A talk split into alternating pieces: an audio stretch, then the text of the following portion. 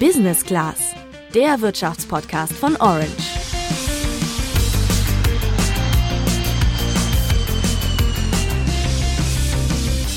Obwohl die Wirtschaft schwächelt, suchen Unternehmen in Deutschland zurzeit intensiv nach neuen MitarbeiterInnen.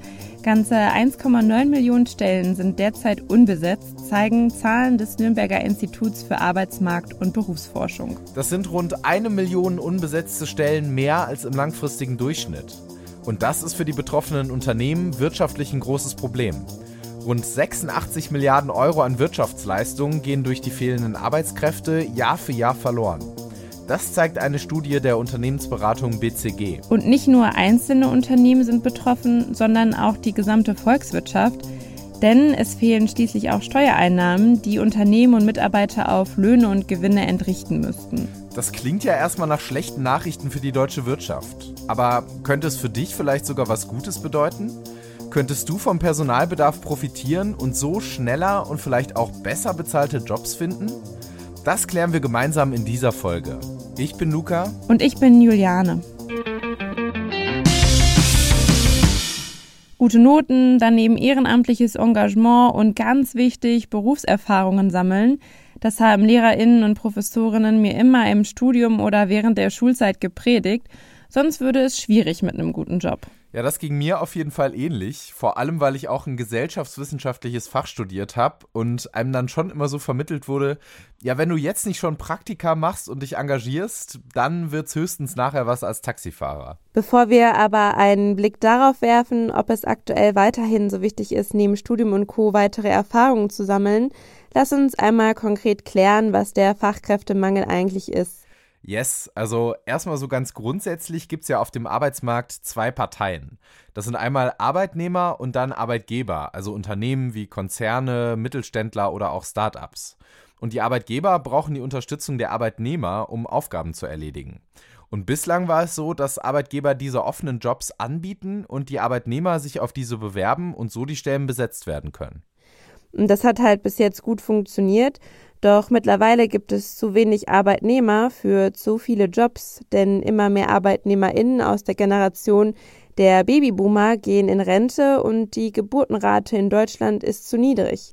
Es gibt also zu wenig Nachwuchskräfte. Jetzt müssen wir aber noch kurz unterscheiden zwischen einem Arbeitskräftemangel und einem Fachkräftemangel.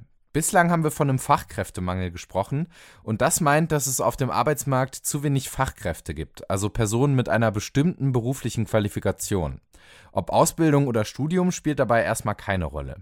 Und ein Arbeitskräftemangel meint Arbeitskräfte allgemein, also Menschen ohne eine bestimmte berufliche Qualifikation. Und in Deutschland sprechen wir mittlerweile nicht mehr nur von einem Fachkräftemangel, sondern einem Arbeitskräftemangel, sagt Professor Marcel Fratscher, Präsident des Deutschen Instituts für Wirtschaftsforschung. Wir haben in Deutschland heute einen, nicht nur einen Fachkräftemangel, sondern einen Arbeitskräftemangel. Das also in sehr, sehr vielen Berufszweigen Unternehmen händeringend nach Beschäftigten suchen. Das können hochqualifizierte Ingenieurinnen sein, ähm, aber auch in der Gastronomie beispielsweise im Einzelhandel fehlen die Beschäftigten. Ähm, es gibt ungefähr zwei Millionen offene Jobs im Augenblick.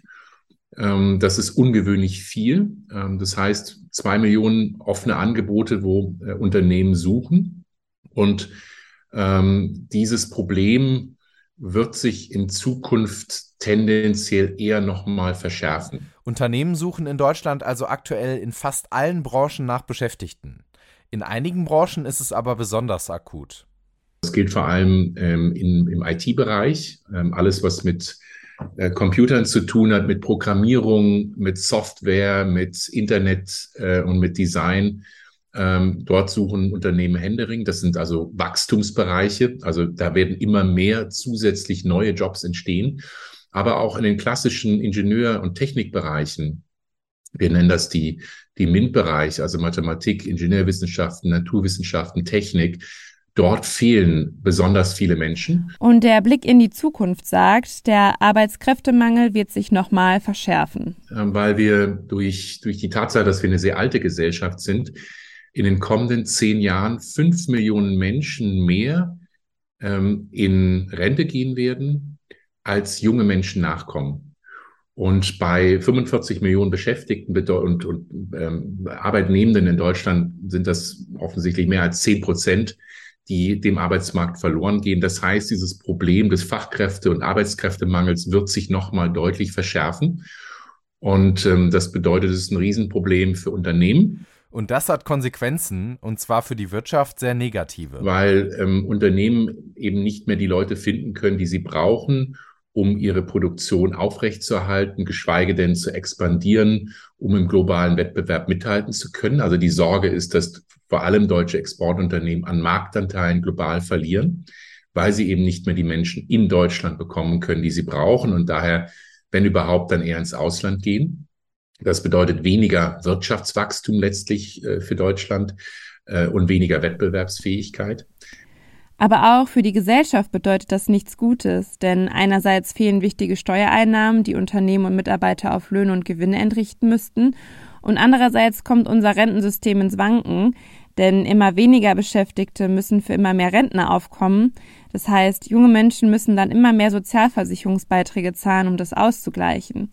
Übrigens zum Thema Rente und wie du für deine Rente vorsorgen kannst, haben wir eine eigene Folge am 28. Juli veröffentlicht. Hör gern mal rein. Der Fachkräftemangel hat aber auch positive Effekte, und zwar für dich und mich.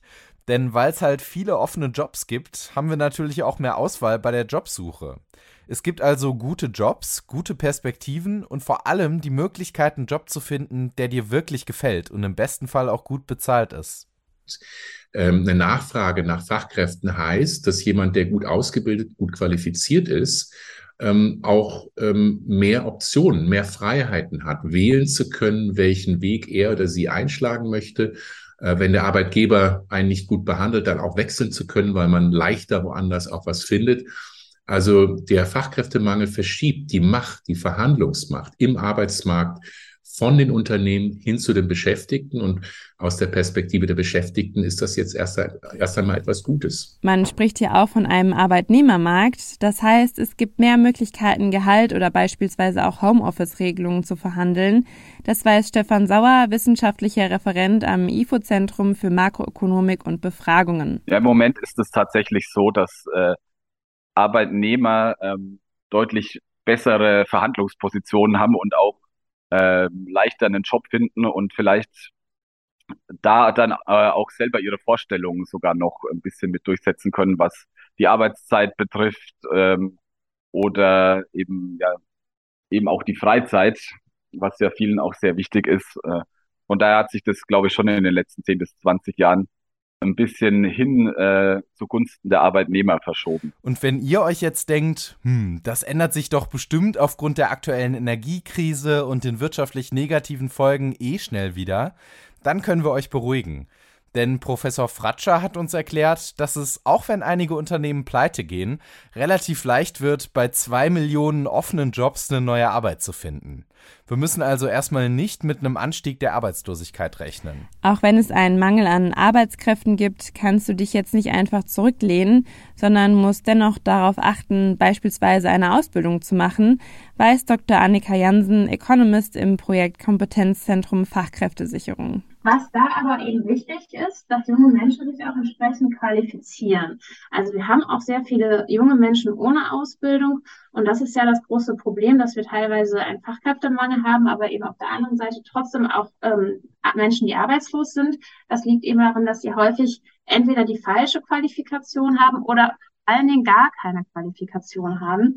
Und das bedeutet eben für junge Menschen, dass es ganz wichtig ist, dass die eine Ausbildung machen. Also entweder eine berufliche Ausbildung, also eine duale oder eine schulische Ausbildung im Gesundheitsbereich oder eben ein Studium, ähm, was aber trotz guter Arbeitsmarktlage schwer sein wird, wenn junge Menschen jetzt denken, ach, ähm, ich versuche es jetzt einfach mal so und mache gar keine Ausbildung. Dann werden die Arbeitsmarktchancen wahrscheinlich trotzdem schwierig sein. Praxiserfahrungen und Weiterbildungen schaden deinen Karriereperspektiven also nicht.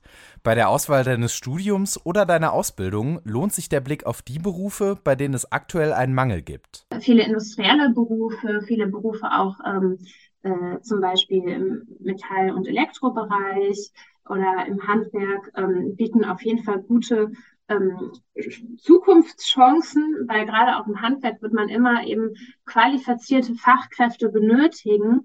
Ähm, Maschinen und Digitalisierung können mit Sicherheit vieles erleichtern und ähm, die Beschäftigten produktiver machen.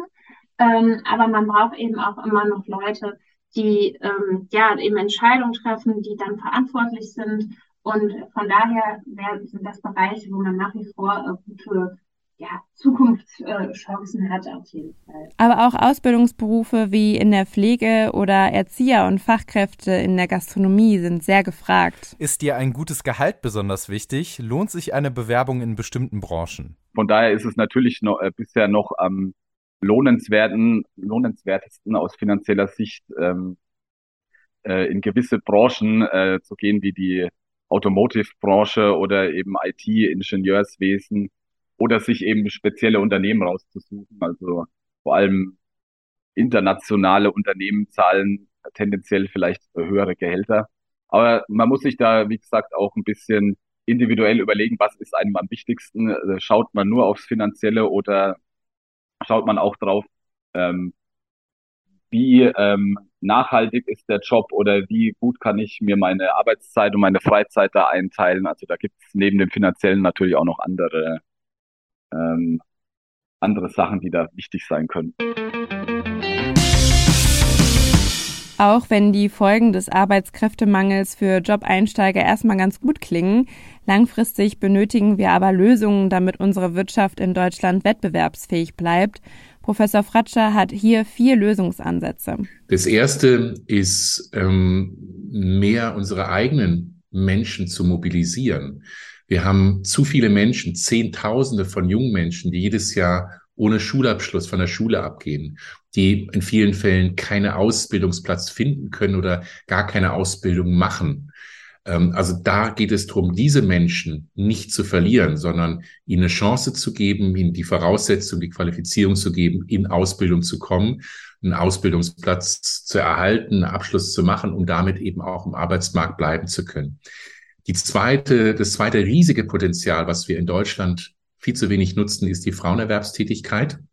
Wir haben mehr als in fast jedem anderen Land ungewöhnlich viele Frauen, nämlich über die Hälfte aller beschäftigten Frauen, die Teilzeit arbeiten und viele davon sagen, sie würden gerne mehr Stunden, deutlich mehr Stunden arbeiten, wenn es bessere Kinderbetreuung gäbe, bessere Schulen gäbe, wenn es sich finanziell für sie mehr lohnen würde, äh, wenn die Wertschätzung höher wäre, wenn die ähm, Vereinbarkeit von Familie und Beruf besser wäre. Also Frauenerwerbstätigkeit ist das zweite Potenzial. Das dritte äh, ist die Beschäftigung von älteren Menschen. Ähm, es gibt viele, die sagen mit 63, mit 65, mit 67, sie möchten unbedingt in Rente geben, aber es gibt auch viele, die sagen, sie möchten weiterarbeiten sei es in Teilzeit, sei es in Vollzeit. Und das auch möglich und leichter möglich zu machen, ist eine dritte Stellschraube. Und das vierte ist Zuwanderung. Deutschland hat in der Vergangenheit massiv von der Zuwanderung aus dem Ausland von Menschen profitiert, ähm, die äh, in den Arbeitsmarkt kommen, dort beschäftigt sind. Und auch dieses Potenzial müssen wir in der Zukunft noch besser heben äh, können. Das heißt, wir müssen als Land offen Akzeptanz ausüben, müssen willkommen, äh, die Menschen willkommen heißen, ihre Qualifikation auch anerkennen. Das sind also die vier Stellschrauben, wie wir in der Zukunft mit dem Fachkräfteproblem umgehen können, ähm, aber auch müssen. Das heißt für mich so viel wie, es gibt durchaus verschiedene Möglichkeiten, was gegen den Arbeitskräftemangel zu machen, aber dafür braucht es halt noch viel Arbeit und Engagement von der Wirtschaft und der Politik. Und damit sind wir am Ende dieser Folge angekommen. Jetzt würde uns noch interessieren, wie ihr das seht. Hilft euch der Mangel dabei, einen geeigneten Job zu finden? Schreibt uns das gerne über unseren Instagram-Channel orange-by-handelsblatt. Und wie immer freuen wir uns natürlich auch über eine Bewertung bei Spotify und Apple Podcasts. Und wenn du über alle News von der Börse und aus der Politik informiert bleiben willst, dann schau doch mal auf handelsblatt.com vorbei. Da haben wir ein besonderes Vorteilsangebot für ein Handelsblatt-Abo für dich reserviert. Den Link dazu findest du in den Show Notes. Wir sind dann nächste Woche wieder für euch da. Bis dann, macht's gut. Ciao.